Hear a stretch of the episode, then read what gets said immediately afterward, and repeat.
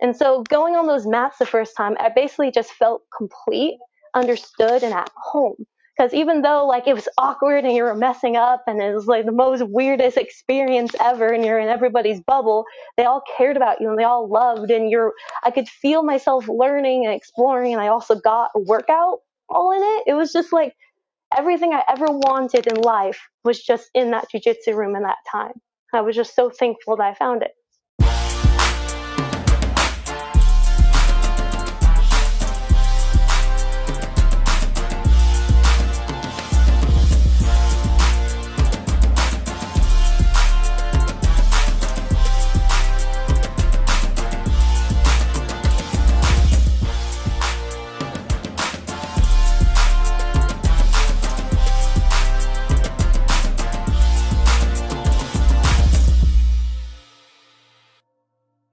What is up, ladies and gents? It is your friendly neighborhood BJJ podcaster, Rafe Esparza, coming to you with another great installment of the Grappling Hour. Hello, it's good to see you guys again.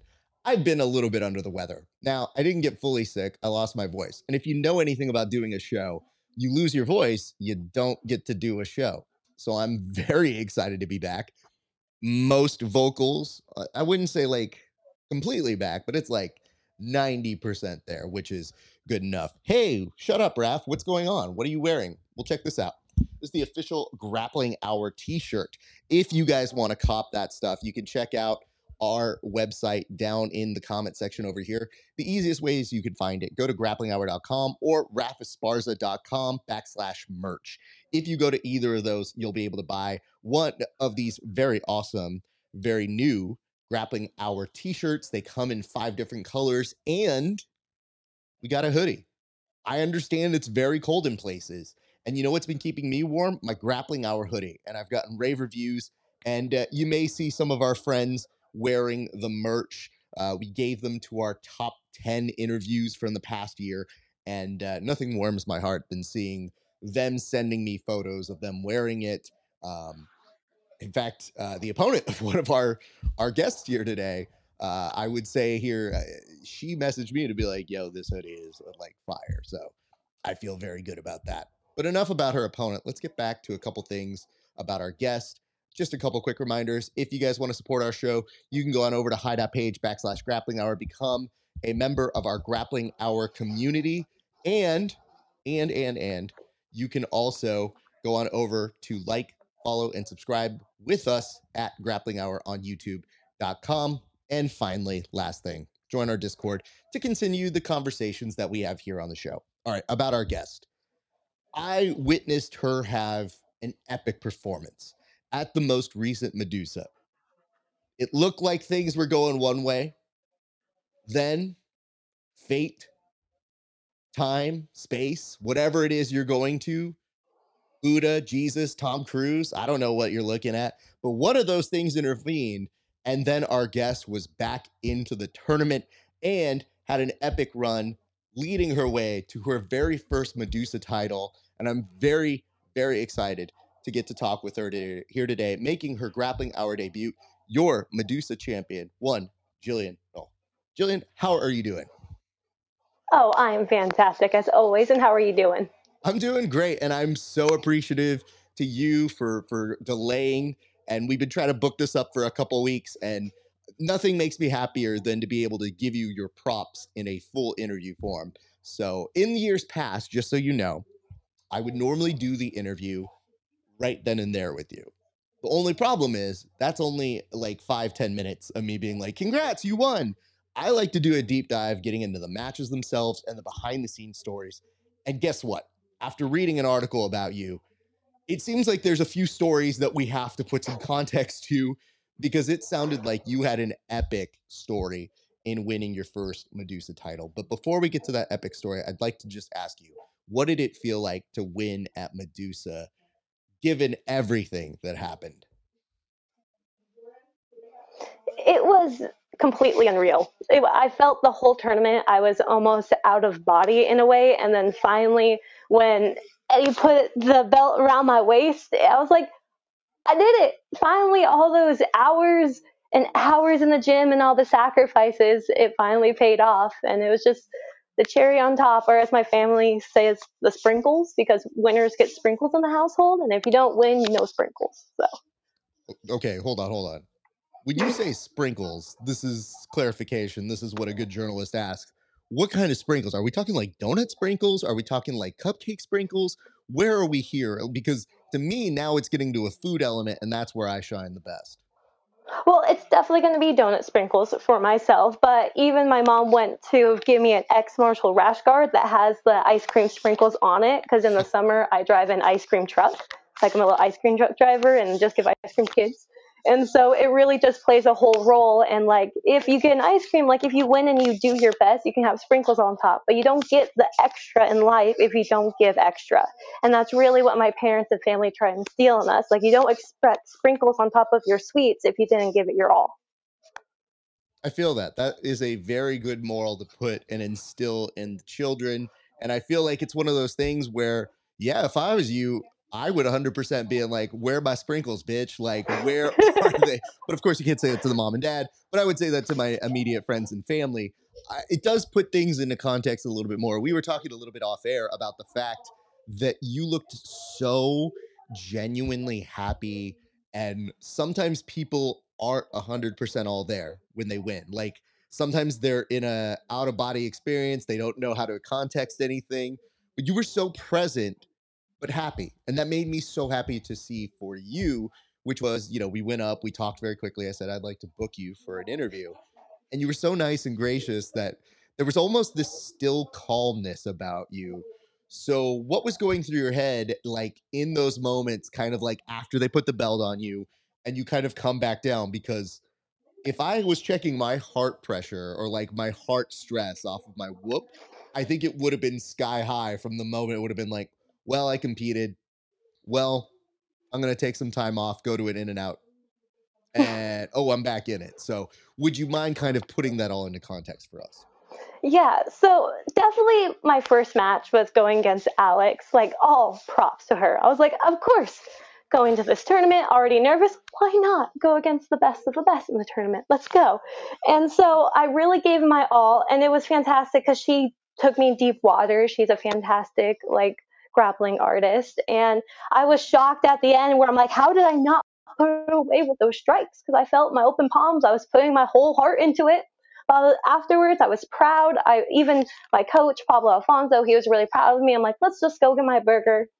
And then when I got that call, be like, she can't she can't go on. Like I was very unfortunate for her, but I'm like my strikes did something. I actually I knew it, and like this is an element of combat jujitsu that I really loved because how many times are you grappling with someone and you wish you could just hit them a little bit so they would do more jujitsu, or it just opens up more submissions. And so just driving back and that whole rush because I'm like I was proud of already what I did, but now I get to show everyone else more of what I can do and just that second round being able to finish it really fast with a submission and then all the way up because I knew going back and Pablo driving back, he said, You're gonna be the champion. I knew I was gonna be the champion. I knew I knew when I was going against Alex I was the champion, but it's just that's I lost, but I knew I didn't lose and the universe brought me back and I won. And so when I got that belt and I finally came back to of out of the out of body experience, it was just all complete and whole. And I'm like, oh, I finally did it. It was just giving it back to my gym, to everybody, and just the peace and calm and just how, like, you're right, I was in the present moment. And that's what really we all need to enjoy is just every moment and knowing that all your hard work is not all for naught. And just even that joy that you had there in the belt, you need to bring that into your training sessions. And so it just came all full circle of all the tears and the blood and what every fighter says. But it's just the validation, really. Well, you definitely deserve that. And full disclosure, Alex is a friend of the show. So we always get put in these weird situations, which is always like, I love meeting new friends. But, you know, my initial thing was when I saw that match, the first half with her was she was controlling really well. And there was a slight slip up that she did, and you took advantage of it so well. And when you came up and we saw those strikes, I started getting worried for her. So there's this whole reversal of like, oh, Alex is doing fine. Oh, I'm I'm worried. Is she okay? Now she made it to the end of the match, And where I kind of come into this is I was over photographing. So I, I was over taking pictures, and then I saw you warm up. And there was a moment where I go, What? Wait, what happened? So then I know I'm like, there's a whole backstory that happened that I didn't know. But first and foremost, I went over to go see Alex. I saw that she was good, but it was a precaution to be smart. It is a testament to your strikes. But I want to point this out to you because I'm not sure if you knew this. But in the finals, Alex was sitting next to me as I was taking photos, and she was actively cheering for you to get out of things and, and like like yelling out like do this, do this. So like it's such a testament to both you and her that like I thought, man, she has such respect for you that she was cheering for you to move on and and to do that. And I thought that was such a classy thing. So uh, I didn't know if you knew that, but I, I just kind of wanted to pass that your way. No, I do appreciate it. I again, I love I love following her before the tournament, and I was really grateful to actually compete against her because if I'm going to compete, I want to do against the best, and she's definitely up there. Absolutely. Now, a little qual- qualifying question here. You didn't actually make it to In and Out, or did you? Because this is the part that I get confused in on the story. I'd like to tell people this. Once I'm done competing, fatty got to eat. So for me, I'm 100% already like at that burger stand or at the street meat vendor and saying, like, just give me whatever. I'm very hungry. So, where in terms of your journey were you at the In and Out line? Because I also read in that story that this was like the first like kind of like cheat meal burger that you've had in months. Yeah, well, with I've been in like this perpetual long fight camp for five months just because of the roller coaster of fights and cancellations and just technicalities. And so I've been on this weird wake up where I haven't, yeah, I haven't had a burger in five months. And so right after the tournament, I'm like, okay, Pablo, it was cool, did my best, I lost, let's go. We left because I'm like, it's one and done. And so we're about 20 minutes away from the tournament area, right about to pull into In and Out, and that's when we get the call. He's like, you know, Pablo instantly turns around, best driving I have ever seen. Like he grew up in Miami, so he's used to all the LA traffic. So he got me there super quick, and like it was insane when I got there. He just dropped me off. I had to run and go in the girls' bathroom, call my stuff, start warming up. And so I'm warming up. I'm like, man, my stomach's growling. I'm like, it's okay. It's okay. You'll beat them up and then you'll get your burger. Okay. You'll get a belt and a burger. It's a win win. Don't you know?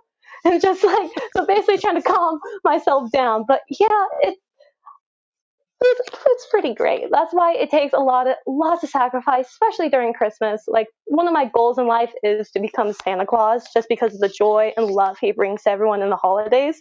And so me not being able to eat my Santa Claus Christmas cookies really broke my heart. but like I knew it was all for the bigger picture, for the 10 years of dedication, for that 15 year old girl that walked on the mat that was all awkward and weird. You're like, oh, you're a champion now. Isn't that pretty cool?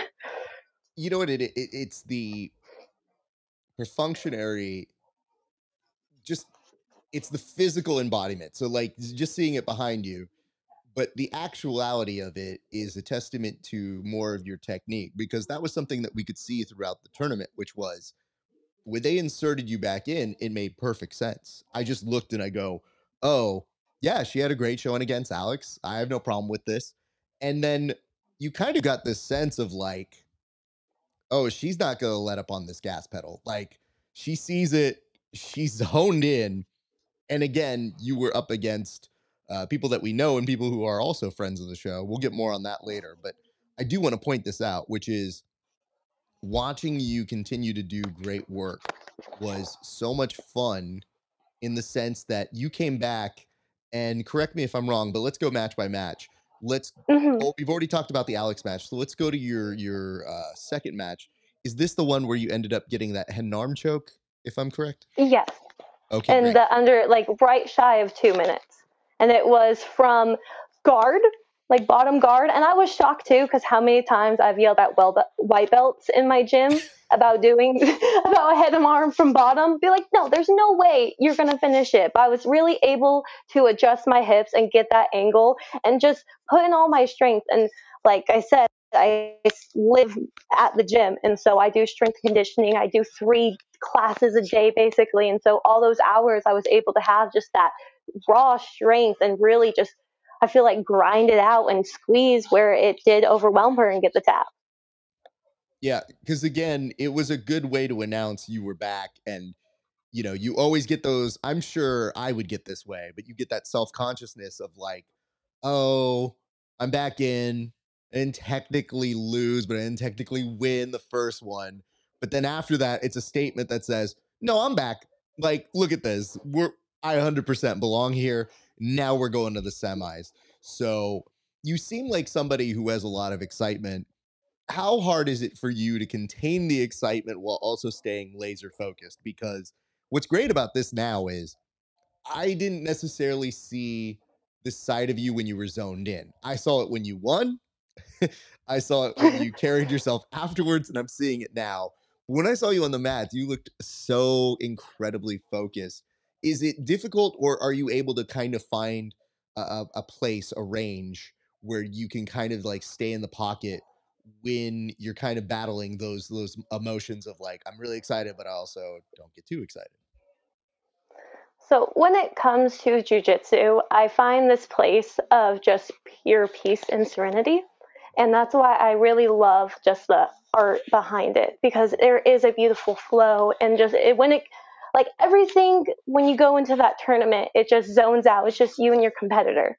You like you're both if there wasn't a ref there, you're both trying to kill each other in that sense. And how amazing is that is that we have such trust between one another to perform this art of the gentle killing basically. And so I just go into that flow state of just complete understanding and that when they say like mind muscle connection and just you spent those hours. I never miss a technique class. I do all my drills, I do all my warm ups. I trust what I'm doing. So why think about it when I know about it? When I know what's happening. And so that's why when Alex she gave that little like slip up, I was able to take advantage. Or even in the second match, I was able to find that opening of that head and arm because I wasn't searching for it. I just knew when it was there, I was going to be able to get it. And that's what's amazing about jiu-jitsu. And one thing I just love about it is because I don't even try, I just do. And that's what you're supposed to do in jiu-jitsu, just do jiu-jitsu. That's all it is. Yep, yep. I, don't get I, I like tell I like to tell my students, you know, the trying is in the room. So try all you want here because this is where you're supposed to make mistakes. So that when you do go compete and you're in a high pressure situation, it's more you doing what feels natural and reacting when you need to but it, it's uh, the more effortless it seems uh, when you can get out there, the more in control and the more people kind of marvel at what you can do. So you were definitely embodying that.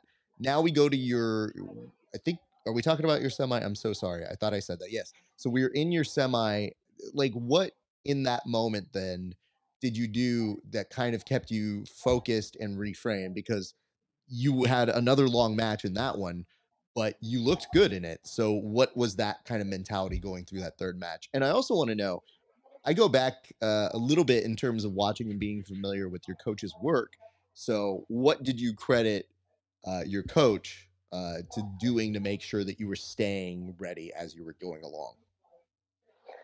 So, really, I got to credit Pablo Alfonso. He takes time to really learn and just understand each fighter and know when to push them and when to let them relax. And we were joking because I'm so used to just sleeping because I train nap, train nap. I'm so used to napping than hopping on the mats that in between after the second match, I was just in the back laying down and he was rubbing my left shoulder because it just got a little tweaked because I was going hard and that's just jujitsu. It's all fine now. And so he was just basically warming up and he's saying, Hey, remember, have fun. And that's all it really was, was just me in the back, relaxing, taking my breath because 10 minutes are long. We usually train five minutes. And so that's something I'll probably adjust in the future. But just breathing and just remember having fun. He was just making sure that I was prepared to go into the match. Because when you already do, when you already done so many matches and you're up and down, you don't really have to warm up because your body's already warmed up. It's more, I feel like, not burning yourself out too much. And so that's what really Pablo was able to do was keep me in that nice calm mindset, not over stress it because like he really wanted to win. I really wanted to win, but that's stressing is not going to help anybody. Right now we're going to enjoy, we're going to sit, we're going to watch the matches. We were watching the other girls in the back too while he was rubbing my arm and it was nice. He got me prepared when I went out. I didn't feel any pain. I was able to perform. And I want to bring some other context into this because when you say you're you're training for 5 minute rounds, that's more than likely because you also fight and the intention at this point uh, in the year was that you wanted to have been in a fight like an actual mma fight and for whatever reason uh, fight fell through. So yeah it's probably why you were focusing more on five minute rounds than being like let's go for 10 minutes because a 10 minute mma round would be uh, well we're not in pride rules anymore but it would be very difficult hmm Very, lot, very exhausting. I feel like definitely a law against the cage. It was ten minutes, but you are correct. I was very much prepared. I am a MMA fighter pro. I'm three and three right now, and that's definitely been my career. And CJJ was this has been my first time actually competing in that. It's been about five years since the actual jiu-jitsu tournament. I'm really happy that I was able to have this opportunity. It's definitely opening up a new avenue in my career because I definitely want to do more jiu-jitsu tournaments and see how far that can take me okay, this is gonna kind of sound a little shocking on my side. Are you saying this is your first jiu-jitsu tournament in five years? That is correct. Yeah. Okay, I, you you kind of breezed that one in, and I was just like, wait, what? Because to me, it, it didn't look that way. You looked very calm and composed. I'm sure a lot of that has to do with the fact that you have MMA experience, and you know, MMA experience.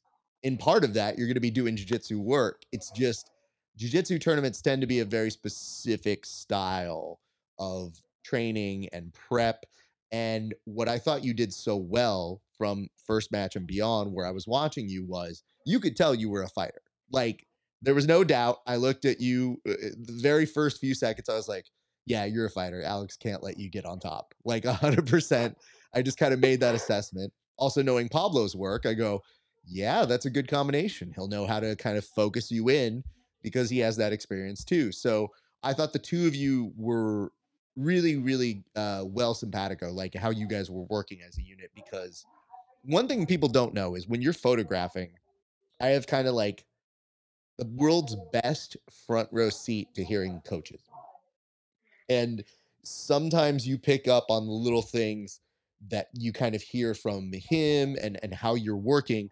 And one thing I noticed from you was how good of a student you were. Like he would give you a subtle direction and you you just did it and you were like one of those great robots so i was uh, i was very impressed by your connection together now i want to talk to you about the final let's give the the context here jennifer is also a friend of the show but i always tell people i'm like we're like switzerland here so like y'all do what you do we're still going to be friends with whoever we're friends with as a friend you made me quite nervous for Jennifer at multiple times because I felt like that fight or that match could have potentially been stopped a couple times.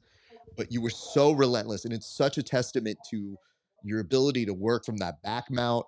And it just seemed like such an endless chain that you were putting together. So, from your interpretation, please tell us how you viewed that last match it was gotta give a big applause to Jennifer because I, like you said, I was definitely going from position to position, and by the end of it, I couldn't close my hands. They were so pumped, and it was.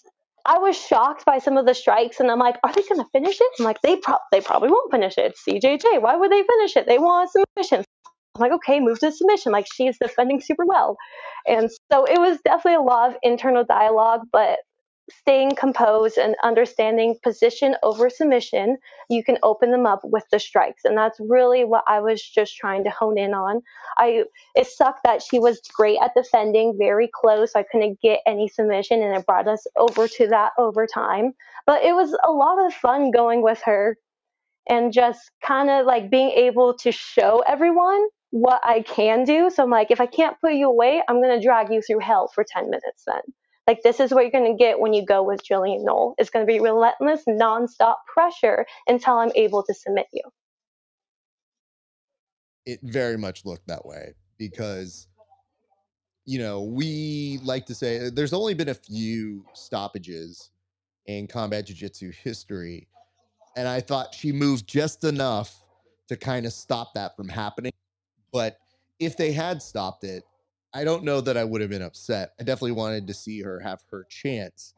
And it did seem, low that it looked like the thought at a certain point in the match became just make it to overtime. And then once it becomes just make it to overtime, the idea is because she trains that so much, maybe she might have an edge there.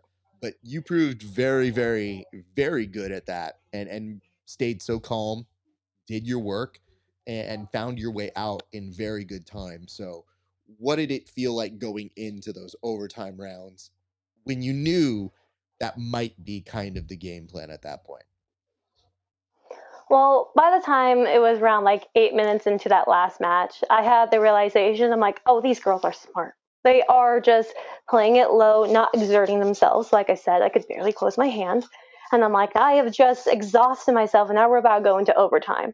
But like I said, credit to Pablo Alfonso. What a wonderful coach and a wonderful training program. Because every single Wednesday, we do SmackDown Wednesdays. And it's basically two hours of live grappling. First hour is you're put into those situationals, the arm bars, the back controls, all you're stuck in a triangle basically. Three minutes, get out or submit. And so that's all we do every single week. Sometimes we'll do it on a Monday for fun. And so I'm like, oh, this is just, again, another day, another just another Thursday. I loved it. Like how odd the day was, uh, December 28th on a Thursday. And so even though I was exhausted and I've gone all these rounds, I've gone two rounds or two hours, three hours before and had to do this Wednesday SmackDown a million times. And so it wasn't anything new.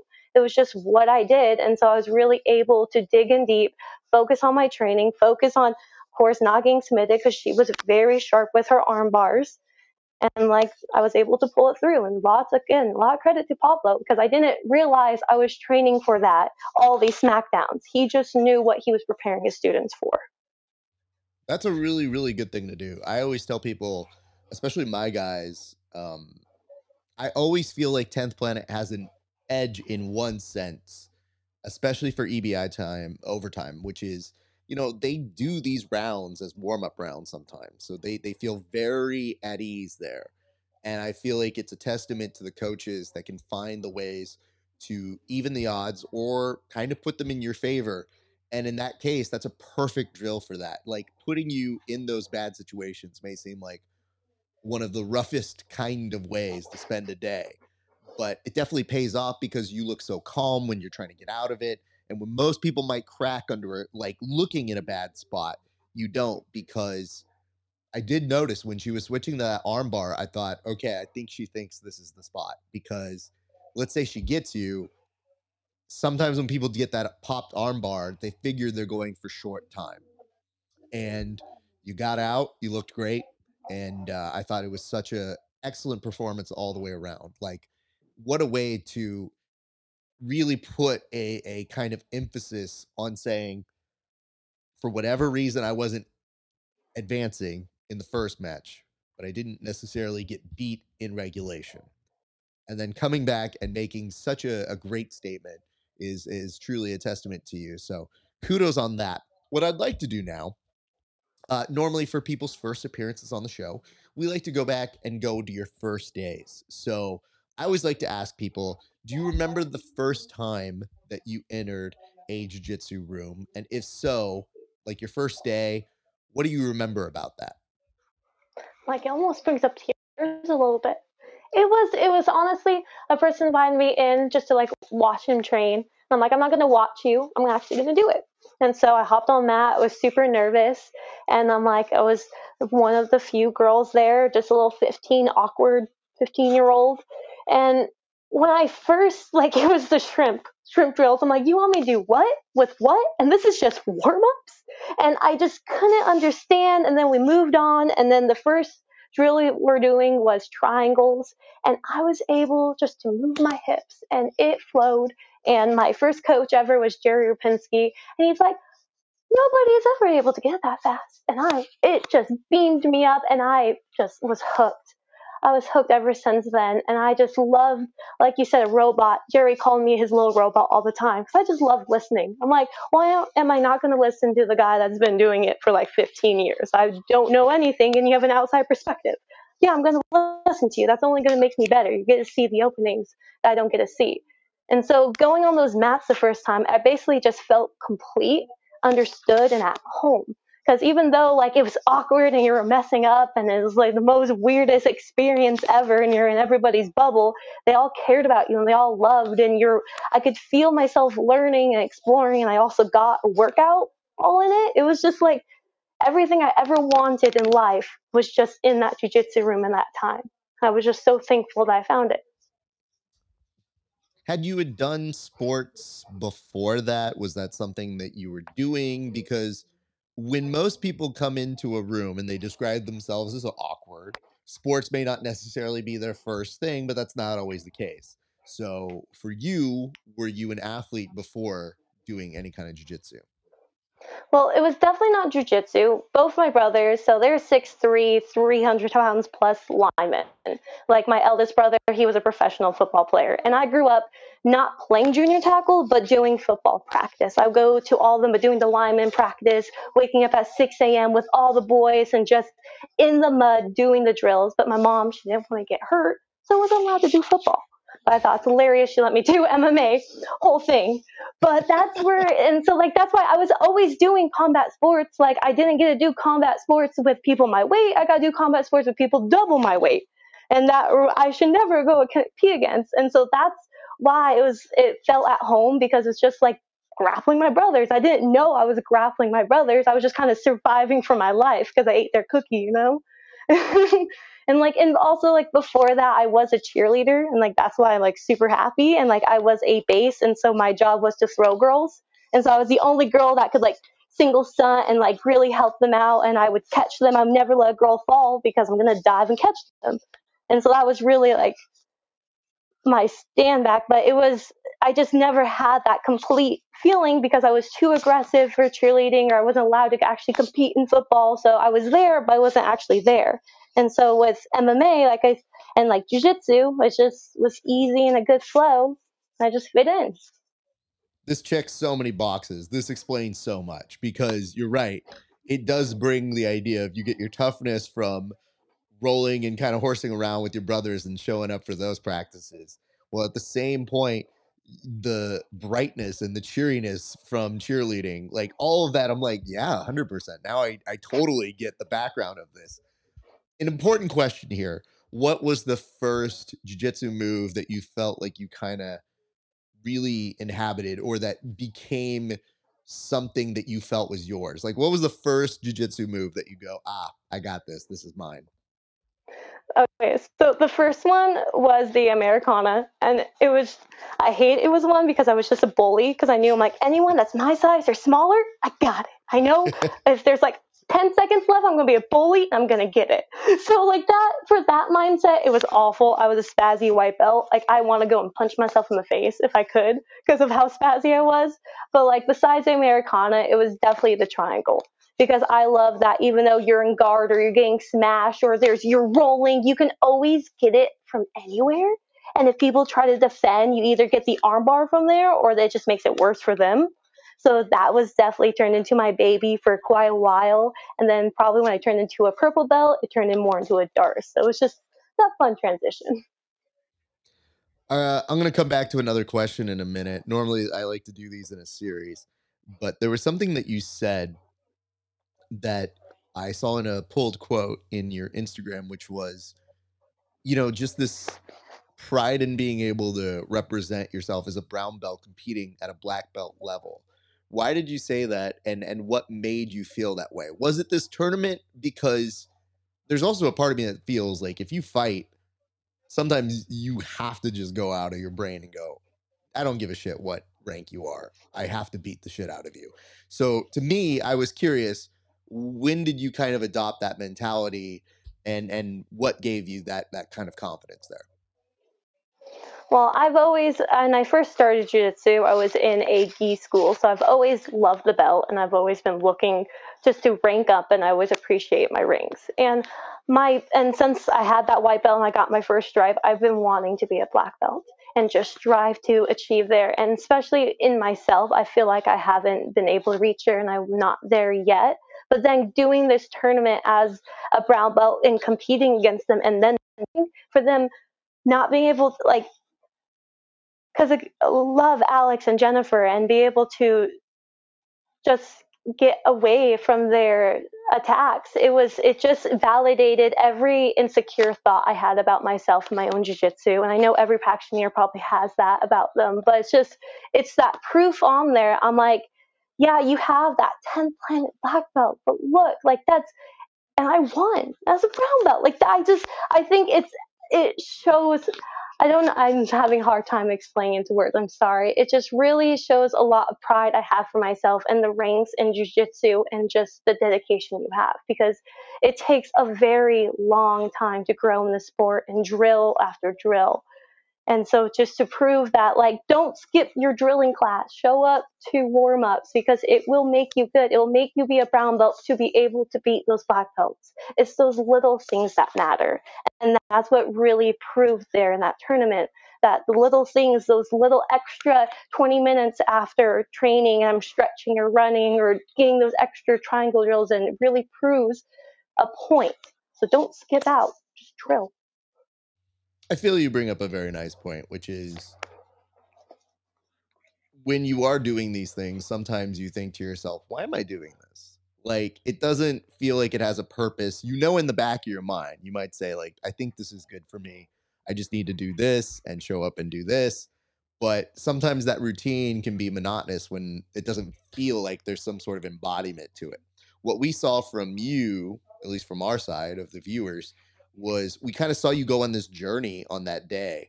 So that's why I was a little curious on if that confidence happened there.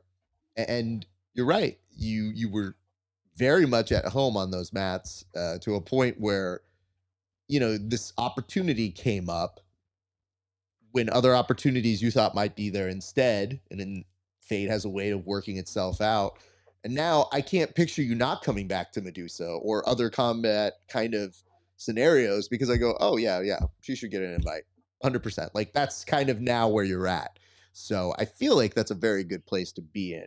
I do want to ask this because I realized I didn't ask this earlier, and we'll again circle back to kind of the the history questions. What was the celebration like when you came back home? Because I realize you going through all this joy, you weren't necessarily in a hometown crowd you got a good ovation. People definitely were happy you won, but it's different to go back to your gyms and to where you call home and bring home this belt. So, what did it feel like to walk in those doors? It felt like just pure pride and just like, hey guys, look up Warrior Camp. We did it. Of course, my favorite thing is like Warrior Camp did it, duh, because we are I feel in the Pacific Northwest, we are the best. We really we put in the dedication, we put in the hours, we have the coaches, and to bring home the titles, to be like, see guys, we told them so. What's up? And it was amazing because everyone just happened to be at the gym that day. My best friend, she picked me up and was just drop me off back in my room so I can grab some of my things. And everyone was there to congratulate, show the belt. We have just some amazing fighters, and it was really great just to continue the legacy that Warrior Camp truly is. That's cool. That's awesome to hear. Uh, well, very well do on that, and uh, that's very very nice. So I want to okay, let's circle back. So there's a question I like to ask. I usually try to hybrid it if people end up going into MMA. But the first thing that I ask in this multi-tiered question is why jiu-jitsu? Like when did you know that you fell in love with jiu-jitsu? Because it's one thing to do it and go to classes and be a hobbyist it's another to have that become a way of life. So when did you feel like you actually had a love for jiu-jitsu and when do you feel like that really manifested? It was like I said, probably my first time ever on the mat. It was like I was like this is this is it. I was like, "Mom, how do I I don't know, how do I do this forever?" And like all my teachers growing up, they called me crazy because somehow every assignment we had, I would weave MMA in. My whole senior project was all about MMA. And then ever since forth, I was like, this is going to be my life. I'm going to be able to just train all day and that's it. I don't know how I'm going to be able to do it, but that's it. Like, let's go. And now I'm 25 and that's exactly what I'm doing. And I think that's, I don't, I don't know. It was just, my life would feel completely different without MMA. I think it would just feel incomplete. without jujitsu and all of that. Because and like that's what when I say MMA, but mostly with jujitsu, I can't fight forever. I'm going to be probably retired, but when I'm 35. But jujitsu, I'm going to be going until I'm not breathing anymore because you can't because it's that gentle art, and that's what's so amazing about it and why I love it so much because you can always continue that flow no matter what state you are in. I find it very funny and not surprising that you would weave MMA and jiu-jitsu kind of into all of your assignments. However, I should let you in on a little secret here. Uh, as somebody who went to go do grad school, um, I didn't do anything all that different. So like when I was going to grad school, I like I think there was a day where everybody found a focus and they all come in with like these subjects where they go, "Oh, I'm really interested on diving into IBM or I'm really interested in learning the business and communicative practices of this business." And it was just something they were really into. And then one day I go, Well, can I do MMA? And they go, What's that? And I go, Oh, oh, okay. You don't know anything about this. This is great. And so I would go and they're like, What are you doing? And I was like, I have to go research a lot of the business practices right now about MMA. And they go, How did you talk them into that? And I go, You just kind of research what you like. And I'm learning a lot. And of course, I didn't know that I would be doing stuff like this all these years later, but it makes sense. It's just it's fun to break those things down and find your way of doing it. I think sometimes you find a way of kind of researching the things you love even when you don't know how to like do it professionally. You go, I'm just I'm excited about it and I want to learn more and I want everybody to talk about it with me. So, you're not alone in that respect, just so you're aware. Oh, I I feel like you put in such great words. I'm like, if I just digest everything, I'll figure it out later. And that's where I feel like I'm in my point in career. I'm like, now I know I know a lot of things. I just got to put in the correct path so I can just get more of those belts, get more of those championships, and just keep improving my career and get people to know who Gillian Noll truly is. Because like I've been doing this for like a decade, I said, and now it's time for me to make my mark. It's also weird because unlike other sports, you know, people grew up doing football, sure, but sometimes if somebody does something for like 10 years in football, if you really think about that, by the time you make it into college, you've probably succeeded in a certain way. In jiu-jitsu, it's not quite the same. We're a very niche sport, so it feels like sometimes we have to do two to three times the amount of work just to be like, "Hey, is this a thing? did, does, did you guys see that last one?" And you know, it, it's tireless, but I feel we're growing. So what's nice about you is you've put in the work so that when future generations have it easier, you'll be able to say like, "Yo, I was about to chow down on a burger until somebody said like, "Yo, you want the best night of your life," and uh, I was like, "Well, this burger can wait." And I should ask this: so if you did not go to In and Out, what happened afterwards? Where did the food go? And were you even able to process the need for food because at that point, once you put a belt on somebody, that kind of goes out the window. So, what was the celebratory food, and when did that happen? Um, so it was actually in the end, it was in and out. Thank the heavens. And so it was. It was. It took a very long time to get there, and then when we showed up, it was probably about like ten thirty, maybe eleven. I'm not quite sure on that. And a line around the block. But I looked at my coach. I'm like, come on, if it's around the block, you know it's got to be good. He's like, I can't deny this champion. And so we end up getting got animal style fries, a good just juicy burger, and it was it probably hit better than any burger I've ever tasted. Probably because I haven't ate anything, and I it's been a, probably like four hours since I ate since then in competing. But it definitely it hit the spot, and I'm glad I got the burger in the end. Went home, went back to my hotel, and just passed out. Yeah, I believe that. Uh, I always think uh, whenever I see stuff like this, I always think to myself, "Oh, you know what? You definitely deserved that burger." Because to me, you know, I used to tell my sister when they would pick me up from the airport, I would be like, "You better have the in and out in the car. Like, we're not gonna go wait. you know when my plane gets here if I have to wait any longer, I've just come off a plane. Just I want to go to sleep, but I need to eat. And by the time we drive home, it should have digested. Um, so when you say that, I just think to myself, I'm like, God, the amount of time competing, the adrenaline you're on, and then the line. I feel like you should have been able to just take your belt and just excuse me, excuse me, I'm so sorry. Champ needs some food. Because listen, I'm pretty sure Paul Giamatti did not wait on the line when he got his Golden Globe and showed up at In and Out. So it is the food of champions, and I'm very glad to hear that that was the case. Let's go back a little bit right now uh, to again those history questions.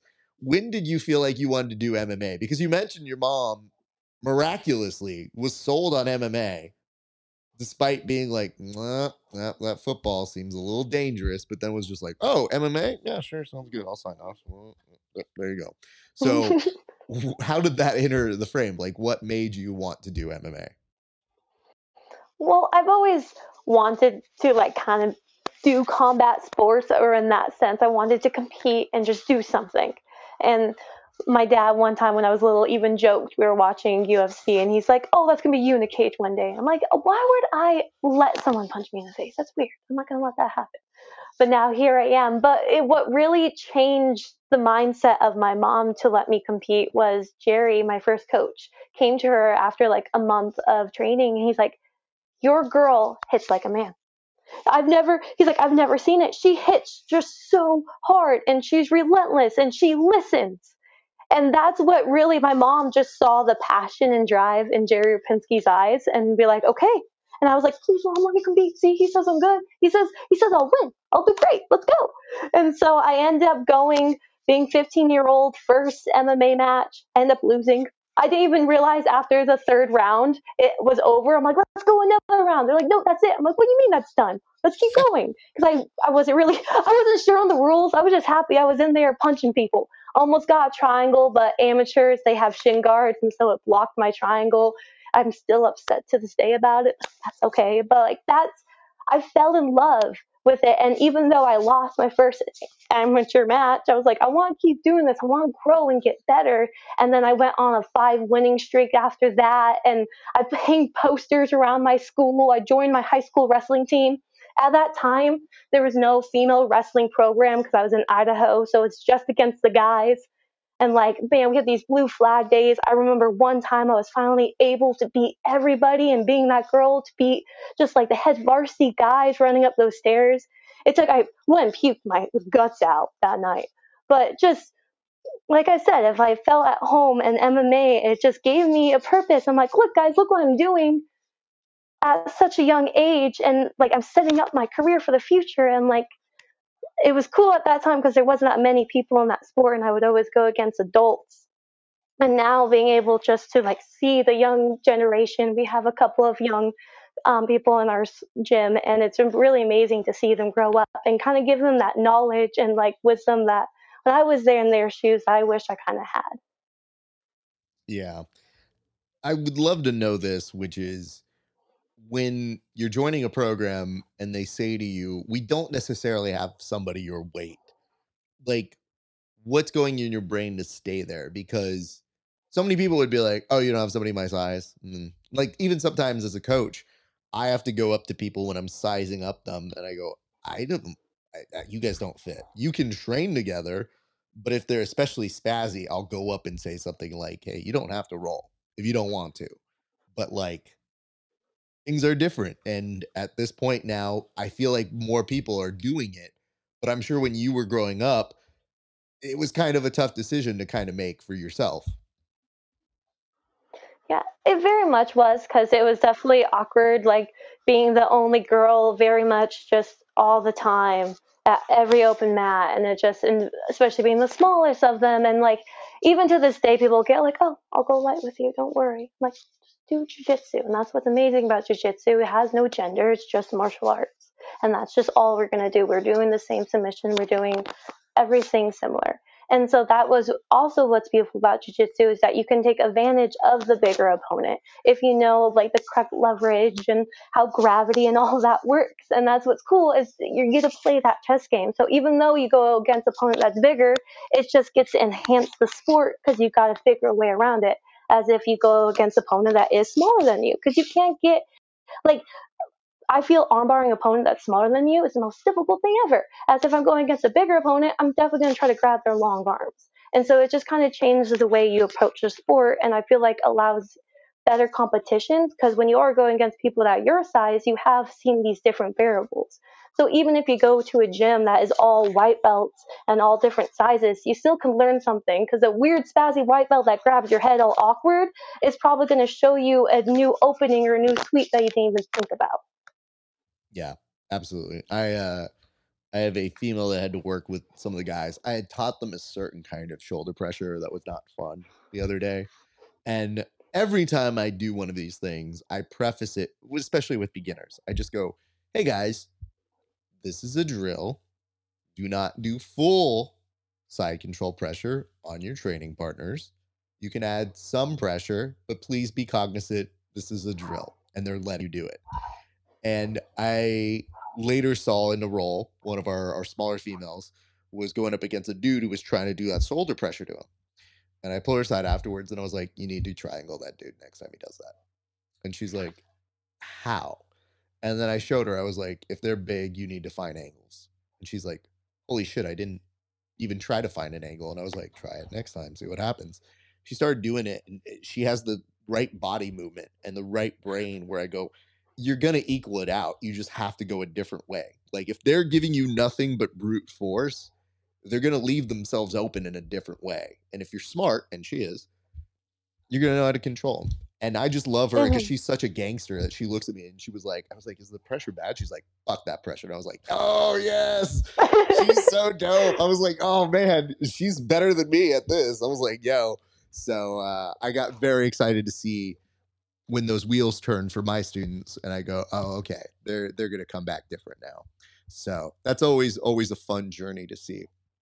I want to start kind of winding things down, and I'd love to know what is it that you're planning to do in this 2024? Because your 2023 ended on such a I wouldn't say unexpected, but a, definitely a delightful way. Like I'm sure whatever was going on in 2023, by the time it hit December 31st, you were like, this was great, everybody. having a blast. So, what is on your docket for 2024? What do you see happening this year? Um, I definitely want to do a um, ACD. Oh my gosh, I'm so sorry. ADCC tournament coming up here in March. That's going to be my next journey. And definitely just doing more jujitsu tournaments. Like I said before, it was about five years since I competed, and I really want to keep active on that. Like I was thing also. It was been looking for an MMA fight. I want to continue that journey. I absolutely love getting the cage. I've been working with my crew CJ over at Warrior Camp a lot with my Muay Thai. So I definitely want to show people I am phenomenal on the ground, but I also have amazing stand up as well. And so just definitely honing in all my skills. Also definitely want to get promoted to a black belt in 2024. That is my goal. I was proud I was a brown belt beating black belts, but I feel I should be a black belt with black belts. So that's definitely up to the discretion of my professor Pablo. So once I back at Warrior Camp, we'll see from there. I have a good feeling Pablo will know exactly when to promote you up. We'll, we'll see when that is. Who knows? Uh, one thing I'm glad to hear though is we are talking a little bit off air and you were mentioning how now you also have the ability to start doing even more uh, privates and seminars and how you're really especially happy that you could start working with more uh, females especially given your past and knowing that you're able to contextualize hey these opportunities weren't here but i want to like fast track you. I want to teach you what i know so that i can catch you up faster than even I got caught up. So, do you mind speaking on that and telling people where maybe they can get in contact with you should they be interested in working with you? Of course, yeah. I am definitely now open to privates with females and children. The best way to contact me is through Instagram. Just personally message me and I'll get in touch with you there. But like I said, I was 15 on the mat, surrounded by just all guys, had all these questions, and really wished that I had someone with my knowledge just to reach out for because there is different obstacles that we have to go through as women and just different knowledges that I want to be able to give respect to as being the little opponent. That is so great to hear. And again, I can't say this enough. I was so happy for you. You know, eh, like it's so wonderful to watch somebody come off the mats when having one of the best moments that they can have in their jiu-jitsu career and the way you conducted yourself. I always like to tell people i love the idea of for tv it's always cool if you don't act like you've been there before but you were so excited and that was beautiful to see but your demeanor off the mats was more act like you've been there before because you had. So to me i was like you conducted yourself like such a professional it made me very excited to do an interview like this. And I hope it's the first of many. So we'll definitely be watching your continued success here. But you you did such a great job, and I think they would be foolish, and I'm almost certain they won't. But I do feel like they will pull you back for another CJJ. They always like to have their champions defend titles or come back and do more. So um, if this was your first tournament in five years, what a way to come back to it. So kudos to you on that. And thank you so much for having me here on the Grappling Hour. It was definitely fantastic talking with you and, of course, seeing you again. Of course. So I'm going to say bye to you off air in just two minutes. I'm going to close this up. But uh, thank you so much, Gillian. It is wonderful to get to know you. And once again, congratulations on your success. Thank you. All right, you guys, we're just about done here. But before we get you on out of here, a couple quick reminders. Number one, buy the merch. Look at this. Bam. Grappling Hour, established 2018. And if you're local and you're buying some of the gear, you get one of these little fancy bags with a sweater. And this one does not have a sweater in it. Full disclosure. I messed up on where the sticker went. Like the sticker should be a little more centered. I didn't like it enough. My OCD can be very bad sometimes. So I put this as the dummy one over here. But uh, if you're local, you'll get one of these. Otherwise, we'll send it to you. Either way. Um, so go check that out. You can go to grapplinghour.com or Rafesparza backslash rafesparza.com backslash. You guys should know that already. Backslash merch. And if you want to support the show and see these interviews 30 days before anybody else, here's what you do. You go on over to hideout page backslash grappling hour. You become a member. Five bucks a month, 30 days before anybody else. And if you want to pay a few extra dollars, you can see technique breakdowns, extra special bonus content that's not available anywhere else and a segment that we like to call Roast Rap, where people roast my competition footage, which I think is pretty funny. And I have been told that people enjoy that segment. So we're doing that. Plus, watch out very soon. We're going to have a new segment coming up very, very soon, which is going to be a weekly topical show, which we've always been at the forefront of topical shows. You've seen it with Verbal Tap. You've seen it with Around the Mat. You've seen it with our previous incarnations. But now we have the ability to go directly to Instagram, and we're going to be doing kind of a hot topic show. I'm so excited to premiere this. It's happening very soon, but it will be airing on all of our channels, but especially on Instagram in that little vertical format. So I hope you guys stay tuned for that. That'll be coming up next. Join our Discord and like, comment, and subscribe. And if you don't know what to comment, down here what is your food of choice when you win. In a different video, I'll ask what the food of choice is when you lose. They shouldn't be different, but I do think they are different. I can tell you mine champion material, which is I'm like Julian. I'm like Paul Giamatti. I'm going to be at the in and out line. Just telling you guys. And join our Discord. That's it. That's going to do it for us here at the Grappling Hour. It's been a great day for grappling. We'll see you back on the mats.